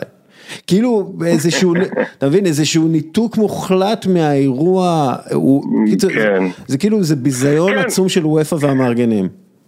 כן, כן, עכשיו באמת, תראה, צריך לזכור, יש, אתה יודע, יש, אני אומר לסיבות מקלות ומרכאות כפולות, כשום לסיבות, בסופו של דבר לארגן אירוע של כמה עשרות אלפי אנשים שבאים, זה משהו שקורה כל שבוע בכל העולם, זאת אומרת, זה לא משהו שהוא עד כדי כך חריג, אצטדיון שכבר יראה הרבה משחקים. אז נכון, יש נסיבות מקלות, המלחמה ברוסיה העבירה את המשחק, המלחמה באוקראינה כמובן העבירה את המשחק לפריז, שכנראה הרגישו שעשו טובה שהם עושים את זה, ואני מניח שגם המצב החברתי, מי שעוקב אחרי הכדורגל הצרפתי, ומצב האלימות והבלגן שיש שם, גם זה נשמע שנכנס שם פנימה, עם האוהדים שמנסים להתפלח, יש שם חוסר, חוסר משילות, אומרים לזה בארץ, אז בכדורגל הצרפתי יש חוסר משילות מוחלט. אתה יודע, ראינו את התמונות מהמשחק של סנט-אתיין שירדה, שהאוהדים נכנסים פנימה וזורקים את האבוקות על השחקנים. אתה רואה את זה ואתה פשוט לא מאמין מה קרה. מה קורה בכדורגל הצרפתי מאז הקורונה? אתה יודע, מדברים על זה שבארץ יש בלגן, כדורגל הצרפתי זה פשוט, זה התפוררות, זה התפוררות מוחלטת של הכל, וזה המון גזענות בתוך הדבר הזה. הרבה פעמים מדברים על הקשר בין גזענות לאלימות, אני חושב שבצרפת זה כל כך ברור. זאת אומרת, סובלנות יתר לתופעות גזעניות, זה משהו שאנחנו רואים בצרפת לפעמים בשנים האחרונות, התקשורת מדברת על זה, אבל עדיין, זה בתרבות של היציאה, זה נחשב חלק מהתרבות של הכדורגל, ובדיוק במקומות האלה שמהם צומחת גם הגזענות, מגיעה גם האלימות, והאלימות פוליטית, וכל הדבר הזה, קשור זה לזה, זה פשוט הידרדרות כזו של חוסר ענף, חוסר כבוד לענף, גזענות היא חוסר כבוד לענף, להתפלח למגרש זה חוסר כבוד לענף, וצי החוסר כבוד לענף זה לזרוק אבוקות על שחקני הקבוצה שלך והקבוצה היריבה, כי אתה לא אוהב את התוצאה. כן, אבל זה, כאילו, אבל אני אגיד לך, אני חושב שתראה, הבנתי דרך אגב שוואפה עדיין לא חקרו את הבלגנים שהיו לפני גמר היורו בוומבלי, והיו, הם עדיין לא חקרו את זה, אני לא יודע כמה זמן עבר כבר מאז, הם עדיין לא חקרו את זה, והיו גם בעיות של, של, של, אתה יודע, של סדר, והיה בלגן גם בסביליה, בגמר ליגת אירופה.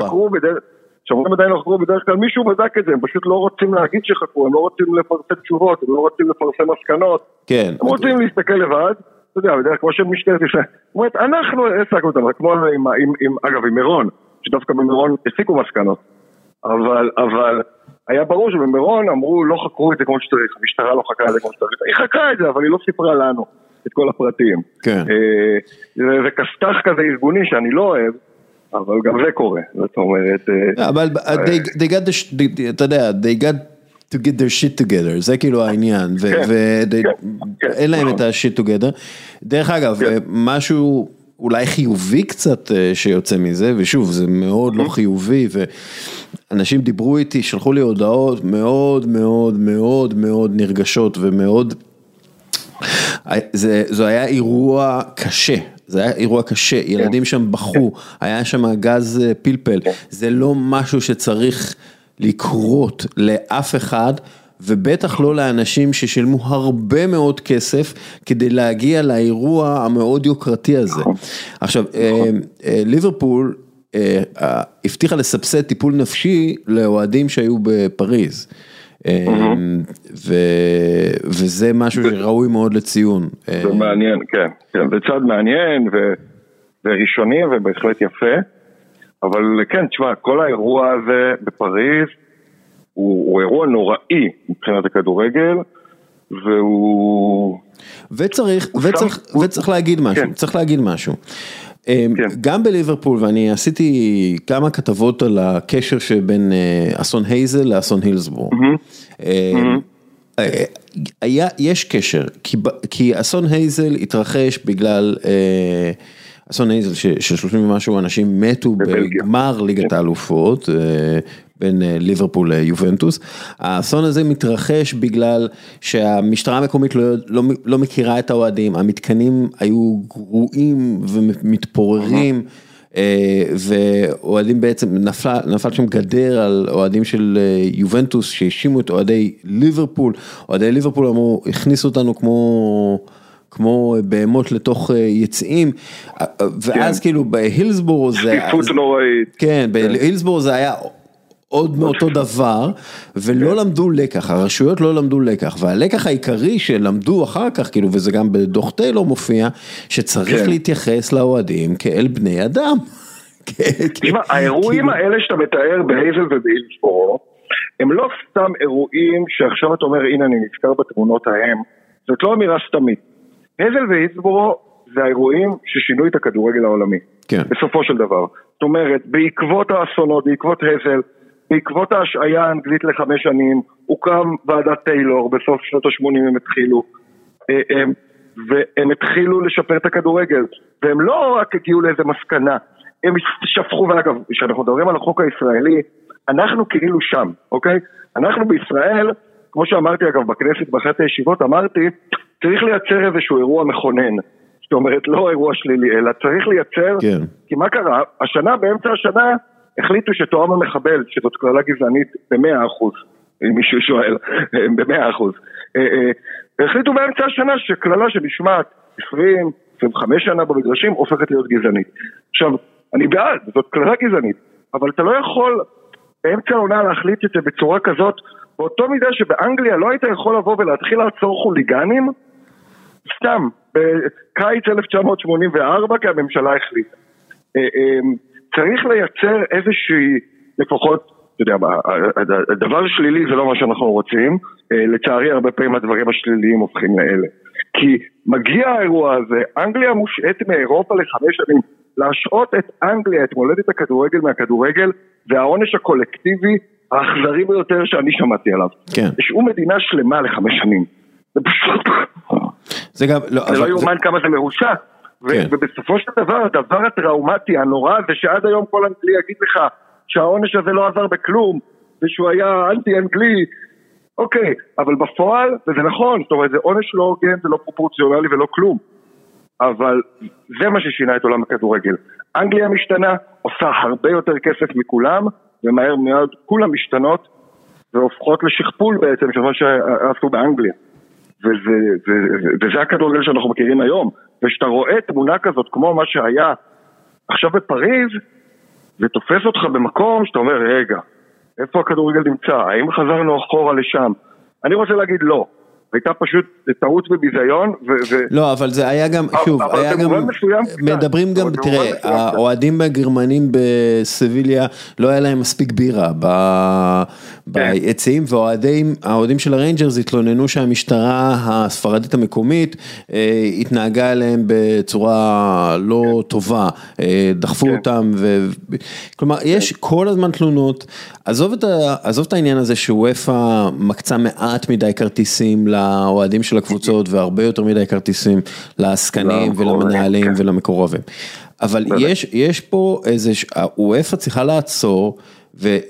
כי אנחנו, תראה, הדברים האלה לא נגמרים טוב אם לא מטפלים בהם, וזה שהוואפה חקרה את העניין של ומבלי, ועדיין לא הגיעה, לא הוציאה מסקנות, ומן הסתם לא הסיקו מסקנות לפני מה שקרה בפריז, ואני לא יודע כמה מסקנות יסיקו ממה שקרה בפריז, שוב, הדברים האלה, באינדוס קהל, באינדוס, בניהול קהל, הם עברו על כל החוקים בערך. כן, הם יצרו חוסר ודאות, הם השתמשו באלימות, הם עשו את כל הדברים כדי שזה ייגמר באסון. וואפה מתנהלת קצת כמו גוף ממשלתי רע, כזה שאומר, בגלל שאני ממשלתי אי אפשר לפטר אותי, זאת אומרת, אני פה, אז מה אני צריך להקשיב לשטויות שלכם ולביקורות שלכם? זאת אומרת, יש לו קצת הניחוח הזה של... אני לא זקוק לכם, האנשים. אני אטפל, אני אסיק את המסקנות, אני לא אספר לכם על המסקנות. קצת כמו שאמרתי על המשטרה קודם, יותר גרוע אולי. כי, כי וואפה זה לא גוף ששומר על ביטחוננו בסופו של דבר, זה גוף שמקבל כסף מכל הכדורגל בעולם, הוא מקבל אחוז באיזשהו מובן. אז ממני וממך ומכל האוהדים. והשקיפות שלו, לא, כאשר הוא חושב שיש לו איזה משבר פי אר מטורף שעומד לסכן את עתידו, אז הוא מחליף את המנהל ומחליף את כולם ועושה הצהרות מפה עוד הודעה חדשה ואירועים חברתיים ומנסה לעשות הכל הכל הכל כדי שיקידו לו סדר. אבל באופן כללי ה-די אן איי של הארגון הזה זה להתחמק מאחריות, להתחמק מאשמה, לעשות בדק בית פנימי, בטח בדברים האלה. ואני אני אני אני חושש שמא הלקח לא ילמד, ילמד אבל אתה יודע, זה אולי ההבדל הכי גדול. זה דווקא, שאנחנו מדברים בכל זאת על ווסטון באירופה וזה. בישראל, אם זה היה קורה בגמר גביע, הייתי אומר בגמר גביע השנה הבאה, כל עוד אין הרוגים, יהיה אותו דבר. אתה יודע איך זה בישראל. כל עוד אין הרוגים, אותו דבר. כן. שם, יש לי איזו אמונה ותקווה, שלפחות העיר המארחת הבאה, תרצה להימנע מהביזיון הזה, ואני מקווה שזה ייגמר. יש גם, צריך להזכיר, ב-אלפיים עשרים ושלוש יש את אליפות העולם ברוגבי בצרפת. ויש את יש את את האולימפיאדה ב-אלפיים עשרים וארבע אולימפיאדה כמובן זה זה זה עניין הרבה יותר גדול, למרות שבאולימפיאדה אנשים הרבה יותר... כן, זהו, אולימפיאדה אין לך את המסת אוהדים הזאת שמגיעה כאילו כדי לראות קבוצה אחת וכו', אבל עדיין זה הרבה מאוד אנשים... עוד לא הכרתי בן אדם שניסה להתפלח למשחק באולימפיאדה שבא בלי כרטיס טס במיוחד מחוץ לאצטדיון כדי להתפלח... כן, יש פה הרבה מאוד בעיות, אבל התגובה הראשונית, קודם כל העובדה שצפרים בכלל לא ידע מה קורה, והישר שהאשימו את האוהדים, קודם כל זה היה, הם לא הגיעו בזמן, שזה היה בולשיט וזה היה שקר מוחלט. דבר שני, זה דבר ולהגיד, אם הם לא הגיעו בזמן זה גם אשמת המארגן. כן, כאילו מה זה לא הגיעו בזמן? ואז כאילו הם, בדיוק, ואז הם האשימו אחרי שהם, לא, הם הגיעו בזמן, אבל הכרטיסים שלהם היו מזויפים, ואז כאילו אנדרו רוברטסון אומר, מה? איזה כרטיסים? אני נתתי את הכרטיס למישהו שלא הצליח להיכנס, ואמרו לו שזה מזויף. אז כן, הייתה כאילו בעיה בכרטיס עצמו, שהוא איפה חילקה. זה משהו שהם לא הצליחו לקלוט את זה בכלל, נתפס תחורה. בקיצור, זה, וכאילו ישר האשמה אוטומטית, וישר כאילו הרמיזות על החוליגנים והשיקורים הבריטים וכו', שאגב, מן הסתם יהיו בקהל גדול, שיקורים, ואפילו שיקורים אלימים. זה לא אומר שכל הקהל היה שיקור אלים, זה פשוט שקר שמספרים. בקיצור, כן. אגב, אם הכניסות מרווחות ומסודרות ויש מקום, אז תגלה לך סוד, גם שיקור אלים יכול לצעוד לתוך האצטדיון בלי לפרק שתי אנשים במקום. בדיוק, בדיוק. גם שיקורים הולכים. באיזשהו אופן, צריכים ללכת פחות או יותר ישר, אבל זה לא העניין, ומאוד קל לקחת את זה לשם, באסוציאציה, אתה יודע ככה עובדת גזענות, באסוציאציה, עדי ליברפול, אנגלים, שיכורים, הם אשמים, זה כאילו איזה תהליך כזה אוטומטי שהרבה אנשים עוברים, והוא פסול, הוא פסול, אבל זה האינסטינקט, זה השמתם, האנגלים השיכורים הם הגיעו, וואי וואי, בטח הגיעו המון אנשים, בטח הם לא שומרים חוק, ו... זה מדהים איך שזה עדיין עובד הדבר הזה. כן. אתה, אתה רואה קבוצה ומיד מנסה להבין איזה תכונה, איזה קלישאה של הקבוצה הזו, מה אפשר להגיד עליהם, לסמן את כולם, מה אומרים עליהם, ומיד אתה לוקח את זה ואומר, זה הסיפור. כן. אבל זה לא הסיפור, היו סיפור, היו תקלות טכנולוגיות. בלתי רגילות, ושוב, שוב של כל הדברים האחרים שדיברנו עליהם. כן. בוא נגיד שהיה מזל שזה לא הסתיים באמת בנזק גדול יותר, ומזל שזה באמת רק מה שנקרא פגיעות בצד המנטלי ובצד הנפשי, ולא באמת רמיסה ומוות של הרבה אנשים. אגב, אני מאמין שבאמת, האסון של הייזל והילסבורו עדיין מאוד מהדהד בו, זה לא עדיין בראש. בדיוק. ובכל זאת, אנשים נזהרים. בוא נגיד ככה, אנשים היום נזהרים. כן. הרבה יותר. טוב, גל, תודה רבה. תודה, תודה. בפעם הבאה אנחנו נדבר על משהו טיפה יותר... נחמד. נחמד, כן. יאללה, ביי. ביי. אוקיי, עד כאן הפרק שלנו. תודה רבה לעידו מינקובסקי ולמינקובסקי מדיה, תודה רבה לקבוצת ח' י', תודה רבה לגל קרפל מבועטים את הגזענות והאלימות מהמגרשים של הקרן החדשה לישראל, תודה רבה לרבקה רוס ולניב נחליאלי ולכל מי שהזין עד עכשיו וגם לך מאזין יקר שנשאר לסוף, יאללה ביי.